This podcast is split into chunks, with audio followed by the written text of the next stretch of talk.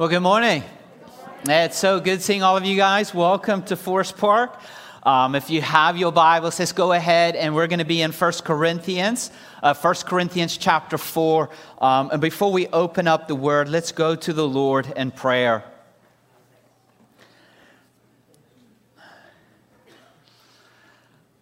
Our Heavenly Father, we thank you uh, for your mercy and for your grace. Lord, thank you for the truth in the gospel that as sin increases, grace increases all the more. That there is no amount of sin, no depth of sin that cannot be covered by the precious blood of Jesus Christ. And that, Lord, when you died for us on the cross, you made a full atonement for our sins. You paid for all of it our past sins, our present sins, and even our future sins. And that while we were your enemies at war against you, that is when you died for us. What incredible mercy and grace you've lavished on us. And Lord, as we come to your word, um, can you speak to us? Um, Lord, you know each and every one in this room. You know what we're all going through. You know our fears. You know our struggles. You know the sin we wrestle with. Can you come and minister to us? Can you speak to us? Holy Spirit, can you illuminate truth to us? Open up our ears, our eyes, our hearts, and our minds. And may we receive. May we be encouraged. May we be corrected. May we be convicted. May those who do not know you, may they respond to you in faith, trusting you as their Lord and Savior. And may we walk out of here saying, What an incredible Lord we have. What an incredible Savior. What an incredible salvation He has accomplished for us. I am so grateful for the church and the gift that the Lord has given us in the body of Christ. So come, Lord, and speak to us and make yourself known. And we ask all of this in Jesus' name. Amen. We're in 1 Corinthians uh, chapter 4, verse 1. And so for the last six weeks, we've been walking uh, through the book of Corinthians. Now, in this letter that Paul wrote to the Corinthians, really what he's trying to do is he's trying to uh, kind of reason and persuade them as he's addressing 10 issues in the church of Corinth. And really, in addressing all of these, issues in the church of Corinth, his main message and all of the issues that he is addressing is that because of the gospel of Jesus Christ, the gospel requires God's holy people to mature in purity and unity. And my hope for us in this series, and we're really going to unpack this today, is that as God's people is maturing in purity, in other words, we look more distinct from the world. We look different from the world. As we mature in purity, we will start to grow in unity. And like I said, we're going to unpack this a little bit more in our text today. But for the last several weeks, Paul's been addressing the very first issue in the church of Corinth. They were dealing with division in the church because the church of Corinth was so influenced by their worldly values and by their culture around them they started viewing church leaders through the lenses of their culture and they started to divide over church leaders. And this division led into factions and it caused dissension among them. And so Paul's been arguing, reasoning with them, saying, Look, guys, the gospel requires the church to be united, and it's the gospel that ultimately unites the church. Now, I'm not going to do revision of last week, so you can just listen online. I'm just going to go straight into it and kind of set the table for us before we look into the text. But if, uh, we've been talking uh, about division and unity for the last six weeks, and if we have to be honest, really what's at the root of division in the church is sin. Let's just be honest. Like, at the root of any division in the church is, is sin. And even though we've been forgiven for our sins, even though we've been set free from the bondages of sins, we're still dealing with the reality and the presence of sin. And when I mean what I mean by that is like if we don't actively fight sin, if we don't actively resist it, and put it to death, it has a way of creeping in and finding its way into our lives. And what we have to understand with sin is for many of us, we'd like to think that sin is out there. But the reality of it is, is sin out there? Yeah, it is. It's out there, but it's also in here, inside of our hearts. And so one of the many ways that we that, that sin of makes its way in and takes a hold of us is when we're not doing the wrestling within and we're allowing outside influences, the subtleness of our culture and our world to influence us to change the way we approach life and look at things. And if we have to be honest, I know we don't want to say it out loud because it just makes us look bad, but here's the reality whether we want to admit it or not, the world around us our culture, I don't care how super of a Christian you are, our culture and the world around us influences us in one way or another. Now, for some, it influences you way more than for others. But for all of us, in one way or another, our world, our culture influences us. It affects how we look at God. It affects how we view the world. It affects how we view each other. It affects how we view ourselves and how we view the church. And this is true for us, and is also true for the people during the time of the Bible. It was true for the church in Corinth. You see, what's been happening in the church of Corinth, even though they were converted, even though they were saved, even though they were made new in Christ, they still lived in Corinth. They still had the outside influences, the cultural influences that impacted how they looked at everything. And rather than examining it and in resisting it, they slowly allowed these Corinthian values to permeate how they looked at things. And so it started to permeate how they looked at leaders. And it changed now how they address leaders. And what Paul's been doing for, for about four chapters, he's been kind of drawing a distinction, saying, hey guys, look, remember this. Godly wisdom is different than worldly wisdom. And what he's trying to show them, he's trying to take this principle now and apply it in a specific way to them and how they viewed church leaders, and saying instead of viewing church leaders from a worldly perspective, we need to look at them from a godly perspective, from God's standards. And then he gives them an instruction. He says, I want you to imitate me as your spiritual father, and Timothy is going to teach you my ways in Christ. So let's look at this text. Let's read it. It's going to be a little complicated, so we're going to try to kind of go through all of the, uh, just pummel through the weeds, get the big picture out of it, and try to see the difference between God's standards, world standards, godly wisdom, and worldly wisdom, and how it impacts how we look at the church, how we look at leaders, and how we ought to live our life in light of God's wisdom and not world, the world's wisdom. So let's look at 1 Corinthians chapter 4 verse 1. It says this: A person should think of us in this way, as servants of Christ and managers of the mysteries of God. In this regard, it is required that managers be found faithful.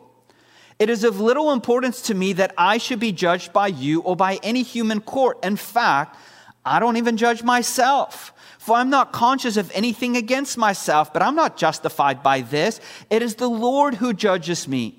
So, ju- so don't judge anything prematurely before the Lord comes, who will both bring to light what is hidden in darkness and reveal the intentions of the heart. And then praise will come to each one from God. Let's just be honest. We read it and we're saying, okay, what in the world's going on?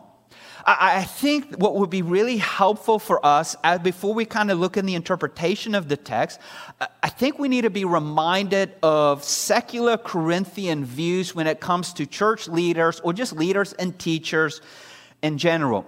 Uh, if you remember, a few weeks ago, in that culture, we said these, there were these professional teachers, debaters, philosophers. They were called sophists.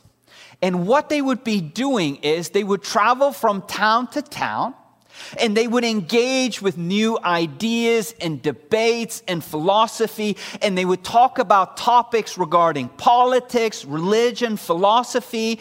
And these were like the celebrities of the day. It wasn't the athletes, it was these professional teachers. And so they would go from town to town, city to city, engage one another, and then people would pay tons of money to watch them in action and then actually pay the money to learn from them and to follow them. And so these Corinthians would judge these professional teachers based on their style. Like, I like a guy with a little charisma.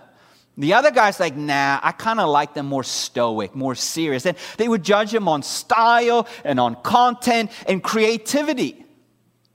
And, and so these sophists, these, these teachers, they would be focusing on what? They would be focusing on pleasing these people and working on their skill, working on their content, working on their style and their creativity because their livelihood depended on their performance. The more people followed them and the more people paid them money, the bigger their reputation, the better the living.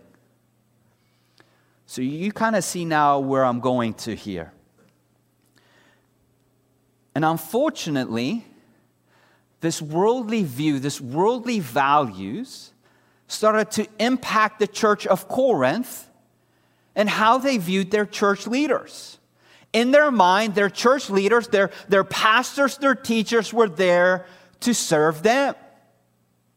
And not only were they there to serve them, they, the church, they were the judges of their performance based on content, presentation, style, creativity, or whatever they thought was important to them.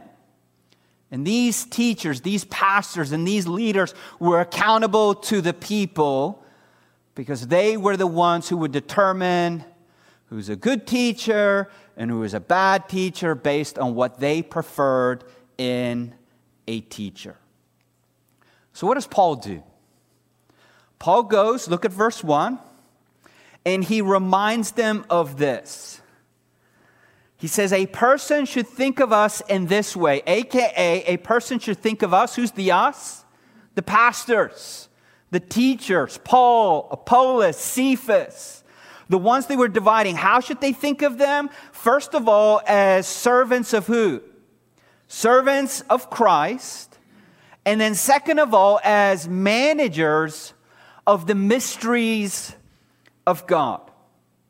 So, if a teacher, if a church leader is first of all a servant of Christ, a manager of the mysteries of God, you're like, what in the world does that mean? A proclaimer of the gospel. The gospel is a mystery that was revealed to us by God. So, if church leaders, if teachers are servants of Christ, managers of the mysteries of God, what's their job? Their job is to faithfully manage what their master, who's their master? God is, Christ is. They are to faithfully manage what God has entrusted to them. And if that is true, Who's the one who holds them accountable? God. God is their manager. They are servants of Christ. He has given them a mystery that was revealed to manage. In other words, to proclaim. He is going to be the one who's going to hold them accountable. He is going to be the one who's going to determine or judge whether they were faithful in managing this mystery that He has given them to reveal to people. And this is why Paul says in verse 3 it is of little importance to me that I should be judged by you or by any human court. In other words, what Paul is saying is, I don't care what you think about me. Your opinion does not matter because I'm not accountable to you. Whose opinion matters to Paul? God's opinion matters. Why? Because God is his master. God has entrusted to him this mystery and is going to hold him accountable to the faithfulness of proclaiming this mystery. And if God is his ultimate master, verse 5 says this in verse 5 so don't judge anything prematurely before the Lord comes, because what will the Lord do? He will bring, he will both bring to light what is hidden in darkness and reveal the intentions of the heart. In other words, who's going to know whether Paul is faithful or not? Yeah, God is. Who's going to reveal his intentions and his motives in handling this mystery? God is and who's going to reward him accordingly to his faithfulness? God is. Now, here's, here, here's the point. Here's where we need to get to. Here's what we have to understand the difference between world standards and God's standards. The world evaluates leaders based on performance. God evaluates leaders based on what? Faithfulness. In the eyes of the world, a good teacher and a good leader does not align to the eyes of God as a good leader and a good teacher. And this is why Paul is saying, do not prematurely make judgment on a leader until God comes, because the standard is different. Now, if we're not supposed to make judgment on whether he is a good teacher or not, does that mean we should just blindly follow church leaders and church teachers? Should we not be able to discern whether they're doing their job or not? Like, that's not what I think Paul is saying here. Because Paul even says in another letter, in 2 Corinthians 13, verse 5, he says, Test to see if you are in the faith. Examine yourself. So, in other words, in order to examine yourself, test yourself, what do you have to do? In a sense, pass judgment, determine. Like, look in the mirror, what's going on? And then in, uh, to, when he wrote a letter to Timothy in 1 Timothy 5, verse 19 to 20, he says, Hey, do not accept an accusation against an elder or a church leader unless it is supported by two or three witnesses. And if it's found to be true, what are you supposed to do? Then you publicly rebuke that person so that the rest will be afraid. So, in other words, if a church leader or a church teacher, if there is sin and the evidence is against him and he's found guilty, what are you supposed to do? You're supposed to correct it, you're supposed to rebuke it. I think we can discern whether someone is a good teacher or a good leader based on Paul gives us the qualifications of an elder. 1 Timothy 3, Titus chapter 1. So, what does Paul mean by not judging a church leader or a church teacher prematurely. We know we shouldn't just blindly follow. We know we can discern whether he is being faithful and following the Lord. But what does he mean by that? I think what he means by that is this. The church in Corinth were judging Paul and Apollos and Cephas according to whose standards? According to the world standards. They were judging them in a self righteous way according to the world's standards. And I think this is what Paul is addressing. For example, the world looks at a leader and they judge the quality of the leader based on the results that he is producing. So then they take that standard and then they apply it to the church leader and to the teacher. For example, let's say, for example, the church teacher is faithfully proclaiming the gospel week in, week out. But people are not getting saved. People are not responding. According to the world standards, that leader is a, a bad leader. He's failing. He's not being a good teacher because if he was a good teacher, people will respond. people will believe the message. People will get baptized. So the church of Corinth is saying, yeah, we like Apollos better than Paul because we see more results with Apollos. Paul, not so much. Paul, you're not doing your job. You're not being a good teacher. Like, we want to see results. That's the world standards. And yet, what does God's standards say? God's standards, this teacher, this preacher, this leader, he is not successful based on the results, but he's successful based on his faithfulness. His faithfulness of week in and week out, proclaiming the gospel with an expectation that God is going to move, that God is going to save. He is planting the seed, He is watering the seed. And yet, who's the one who brings the results? Who's the one that gives success? Who's the one that makes it grow? God is. That's why Paul, in chapter 3, he says, Paul plants, Apollos waters. God is the one who does the growth.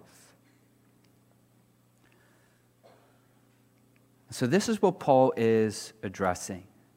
So, in the Corinthian view, and I think it's applicable to us today, in our view of church leaders, the first thing we have to understand is this. They are servants of Christ, they serve the church, but they are not accountable to you, they're accountable to, to God. And if we're going to pass judgment on them, in other words, if we're going to discern whether they're good leaders or not, it cannot be according to the world's standards, but it must be according to God's standards? Are they working hard and proclaiming the gospel? Are they handling the mysteries of God faithfully? Are they proclaiming the gospel and pointing us to Christ? Yes. Do we know their motives and their intentions? No. Who does? God does. Who's going to hold them accountable? God is. Who's going to disclose and reward accordingly? God is. So, what does that mean for us? That means the gift of leaders that He has given us in a sense that we should trust the Lord, that He is going to hold them accountable, that these leaders are good gifts from the Lord, that they will faithfully serve, and when they don't, God will correct, God will discipline. And we might see outside things and we might not understand it. And on outside, there might not be results, but we see they're faithful. But we don't really know their motives or their hearts. We can't make judgments about that. Just like I can't judge you based on what's going on in your heart. I can't see it. I can see actions. I can't see what's going on inside. God does. And God is the one that's going to hold them accountable. So we need to trust God that the leaders he gives to the church are a blessing, a gift, and he's going to use them and he's going to hold them accountable. And then for the church leader, for the elder, think about the good news here. Don't worry about man's opinion, worry about God's opinion. God is going to reward you based on your faithfulness. He is going to reveal and disclose whether you're faithful or not, your motives, your intentions. So it's both a warning and an encouragement. A warning is be faithful because God's going to hold you accountable. And the encouragement is yes, according to the world standards, you might not be successful, you might not see any results. But as you're faithfully handling the gospel of Jesus Christ and pointing people to the Lord, the Lord is going to see your faithfulness and He's going to reward you accordingly. His judgment is the only one that matters. Let's move on. Paul is going to show um, how he models God's wisdom and how God's wisdom is contrary to worldly wisdom. Uh, look, look, at verse 6 here. And the rest will pray, fly through the text, so don't worry about it. We're not going to be here forever. Verse 6 says is this now, brothers and sisters, I've applied these things to myself and Apollos for your benefit, so that you may learn from us the meaning of the saying, nothing beyond what is written. The purpose is that none of you will be arrogant, favoring one person over another. For who makes you so superior? What do you have that you didn't receive? If in fact you did receive it, why do you boast as if you hadn't received it? So, so what Paul is doing is Paul's getting real personal here to some of the people of the church of Corinth that's rejecting him that has any authority. Like in their mind, they're looking at Paul and they're saying, Paul does not line up to a good teacher according to worldly standards. He does not fit that picture. And what Paul is doing is Paul is telling them to learn from him, the apostles, to not go beyond what is written. And the question is, what in the world does he mean by don't go beyond what is written? More than likely, he's referring to the scripture. So, in other words, what Paul is saying is if the scripture reveals God's wisdom to us, then don't go beyond God's wisdom. Stick to God's wisdom. For God's wisdom contradicts the world's wisdom. And when you follow the world's wisdom, it will only lead to pride, arrogance, and division. And the reason why Paul gives them for not being prideful and arrogantly favoring one leader over against another is because they have no right to make such judgment. He says, Yo, who makes you so superior? Isn't everything you have a gift from God? Last time I checked, you don't earn anything. Rather, everything has been given to you. The only thing you did was simply receive. And if that's the case, you have no reason to boast. And he's going to continue to defend his apostolic authority by really sarcastically comparing himself in the church of Corinth. And the point that he's trying to make, and we're going to read and you'll be like, this is kind of harsh, but here's what he's trying to do. He's trying to say, okay, who's the one that models God's wisdom? And who's the one that models the world's wisdom? And whose wisdom should we follow? And who should we imitate? Okay, so buckle up. Don't get lost with all of these things. Look at, look, look at this in verse 8. Again, he's now sarcastic, comparing God's wisdom, world's wisdom. Who's following it? He says, You are already full. You are already rich. You've begun to reign as kings without us, and he, I wish you did reign so that we could also reign with you. For I think God has displayed us, the apostles, in the last place like men condemned to die. We have become a spectacle to the world, both to angels and to people. We are fools for Christ, but you are wise in Christ. We are weak, but you are strong. You are distinguished, but we are dishonored. Up to the present hour, we are both hungry and thirsty. We are poorly clothed, roughly treated, homeless. We labor, working with our own hands. We are reviled. When we are reviled, we bless blessed. When we're persecuted, we endure it. When we're slandered, we responded graciously. Even now, we are like the scum of the earth, like everyone's garbage. You're like, okay, well, what does this have to do? Okay, this is what he's doing. Just think with me for a little bit. I think you can figure it out.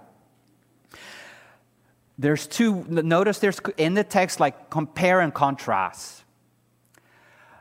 Almost two paths one suffering, one dishonor, awful things happen to you. That's Paul and the rest of the apostles. Those that are ruling, those who are strong, those who are awesome. That's the church in Corinth. One represents worldly wisdom, the other one represents godly wisdom. Here's what's happening, okay? These people in Corinth, the church of Corinth thinks to themselves, because we've been saved, because we belong to Jesus Christ, and because He is King, and His kingdom is here, we are ruling and reigning with power and authority and riches and wealth and honor. But here's the problem, and this is what we have a hard time to understand because of the worldly influence. Where's the kingdom of God? It's here, right? In a sense, it's here, but not fully. Theologians call it the already and the not yet. The kingdom of God has come in the personal work of Jesus Christ, where he has defeated his enemies. And so the kingdom is, in a sense, invisible, visible through the church, and we're kind of the outpost of the kingdom of God. And the king is Jesus, sitting at the right hand of the Father. That is the already. But the not yet is the kingdom of God has not been fully consummated yet because Jesus Christ has not fully displayed his rule and his reigns over all the kingdom. And when is that going to happen? When he comes back and he makes everything new. So we have the already and the not yet, and where do we live? Right in the middle of the already and the not yet. In the church of Corinth, because of their worldly values, they're thinking to themselves, no, if Christ is king, if he rules and reigns, and we're united with him, we should be ruling and reigning right now. We should receive blessing and honor, riches and wealth. From a worldly perspective, like, like that makes sense right now. But because they're influenced by the world, Paul's like saying, yeah, that's what you're experiencing. But let me tell you what we're experiencing right now. We're experiencing the complete opposite. We're experiencing pain and suffering. We're, we're foolish, we're weak, we're dishonored, we're hungry, we're thirsty, we're poorly dressed, we're homeless, we work with our hands, we're reviled, we're persecuted, slandered, and yet we don't retaliate. And the world looks at us and they think we're trash or scum. See, what was happening to the church of Corinth in their view of the kingdom, thinking they were really, already ruling and reigning, there was no room for pain and suffering. And yet, Paul says the only thing we're experiencing right now is pain and suffering. Now, let me ask you a question. It's a trick question here. Which model is a demonstration of God's wisdom? The route of suffering and pain demonstrated by Paul? Or success, victory, wealth, high status demonstrated by the church in Corinth. That's the point Paul's making. You're like, Neil, I don't know if I like that. Back it up. Okay, let me back it up. I think Jesus says something like this. Doesn't Jesus say in something, Matthew 16 25, he says, Whoever wants to save his life will lose it, but whoever loses his life because of me will, yeah, will find it or save it. Uh, Sermon on the Mount, Beatitudes. Blessed are the poor in spirit. Blessed are those who mourn, those who hunger and thirst for righteousness, those who are persecuted, those who are reviled. Didn't Jesus on the cross, by the way, the route of pain and suffering accomplished the greatest victory and the greatest salvation known to the history of humanity? The road to life is a road through suffering, pain, and death. Now, the world looks at it and says, that's dumb, makes no sense. But yet, it is God's wisdom. And what's Paul's point been over the last three chapters? God's wisdom is foolishness to the world. But what we have to understand, God, even in his foolishness, quote unquote, cannot be compared to the greatest wisdom of this world. So, what Paul in indirectly is appealing to them is guys, you've been following worldly wisdom. You're looking at us, and your division is caused because you're looking at everything through worldly wisdom. It does not line up with God's wisdom. Because who's demonstrating God's wisdom? You and all your so called victory? Or those who've been commissioned by Jesus Christ, who've been eyewitnesses, managers of the gospel, proclaiming it, and yet they're facing pain and suffering. Look at our own Savior. The road to glory, when was he glorified? After his death on the cross. And Paul says, Stop following worldly wisdom, but instead imitate me as your father and following God's wisdom. Look at verse 14, almost done application here. He says, I am not writing this to shame you, but warn you as my dear children. Paul is a way better man than me. here's a church that wants to discredit him for any authority have, call him a bad pastor, a bad teacher, and Paul sees them as, his, as, as, as their father, and they are his children. I would want to shame them a little bit. But what does Paul say? Look, I'm not here to shame you. I'm not here to break you down. As a loving father who disciplines their son, I want to correct you. I want to build you up. That's his intentions. Look, look at verse 15. He says, For you may have countless instructors in Christ, but you don't have many fathers, for I became your father in Christ Jesus through the gospel. What does he mean by that? In other words, because Paul planted the church, he proclaimed the gospel to them. He kind of, in a sense, gave birth through Christ to them. He's like, I'm like your dad. You're going to have plenty of coaches throughout of life that's going to coach you and point you to Christ, instructors. But you're only going to have one who kind of started this church. Because I'm your father. This is what I want you to do, verse 16. Therefore, I urge you to imitate me this is why I've sent Timothy to you. He is my dearly loved and faithful child in the Lord, and he will remind you about my ways in Christ Jesus, just as I teach everywhere in every church. Now, in the ancient world, children would follow the footsteps of their father. They would follow the occupation of your father. So if your daddy was a baker, you would be a baker. That's not true today. But that was true today. That's why Paul says, I'm your daddy. I want you to follow in my footsteps. I want you to imitate my ways in Christ that Timothy is going to remind you of. Don't imitate worldly wisdom. Imitate me and my ways in Christ that demonstrate God's wisdom.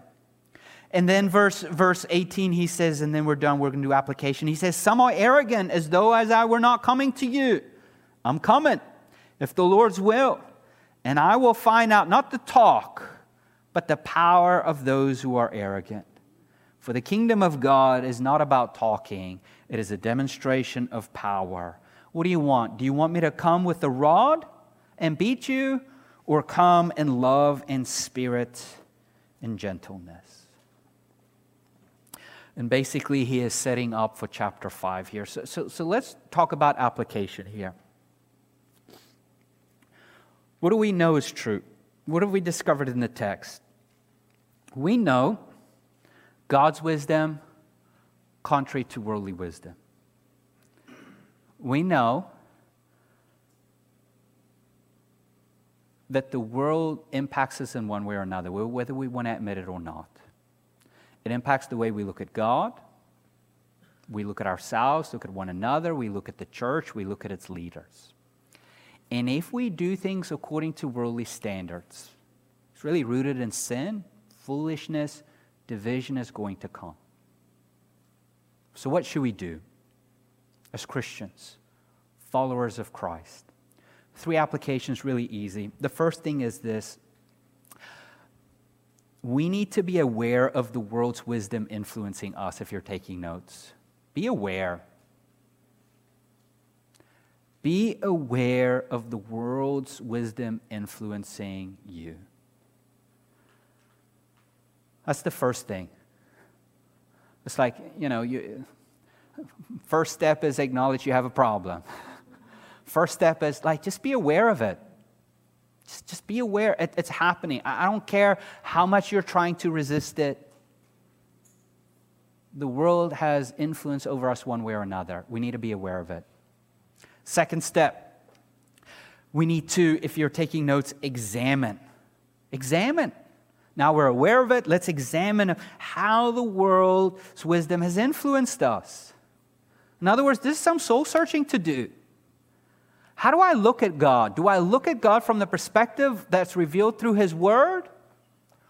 Or do I look at God from my upbringing, from the things I've experienced in my life, from what I'm going through right now? From what the world is saying about God? Like, how am I viewing the church?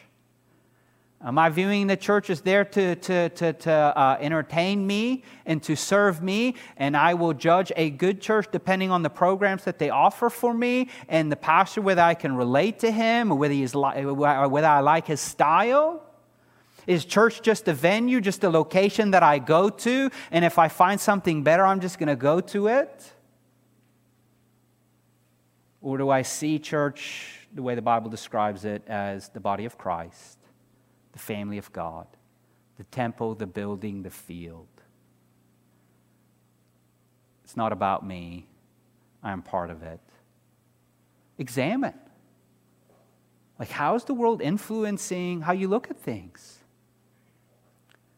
And then, after we examine if you're taking notes, we need to actively resist and resist worldly wisdom and saturate ourselves with godly wisdom. In other words, it's not enough just to resist worldly wisdom. It's like taking off your clothes and running around naked. No. Paul says, take off the old, put on the new. Okay? resist the influence of the world and saturate yourself by, with godly wisdom. Really, the only way you can resist worldly wisdom is by saturating yourself with godly wisdom. Like, this is what you're supposed to be doing. You have to actively resist it and saturate yourself with godly wisdom. And how do we experience godly wisdom? Through His word, through scripture, not just the written word, but also the living word. Does not Paul say the Christ crucified is both the wisdom and the power of God? So, in other words, not only do we saturate ourselves with the written word, scripture, but we constantly go back to the cross, which is a demonstration of God's power and God's wisdom. And the world looks at the cross and says, It is foolish. It is weak. And yet, for us who cling to the cross, we say, no. This is God's wisdom, it is God's power. This is why we have to be a people of the cross, have to be a people of the word, and saturate ourselves with it and be reminded of it daily, weekly. And I think as we're wrapping up division and unity, and we're going to move on to chapter 5. Do you see the main point that Paul is making? The more the church matures in purity, the more it follows godly wisdom and becomes more distinct from the world as it is aware of how the world influences us, as they're examining it and resisting it and saturating themselves with godly wisdom, guess what's going to happen automatically? Unity. That's his point. It's like Paul just took us through a round trip, which we'd just like to go, just cut across. But that's the point he's making. So it's not like unity, hey, 10 steps to accomplish unity. It's really just one, like mature in purity. How do you mature in purity? Saturate yourself with, with godly wisdom. Cling to the cross. Be in the word. Let it transform. Let it permeate. Unity comes because it changes now we look at God, it changes how we look at ourselves, how we look at one another, how we approach church, how we approach the leaders. We don't see leaders as, hey, you're accountable to me, and we tell you to jump, and you say how high, and if we're not happy with you, you're out of here. But godly wisdom says, no, you are a gift from God. We're going to trust God holding you accountable, but God has even given us to us what a good leader looks like. It's about character here, and if you're not demonstrating the character and there's visible sin, it needs to be addressed.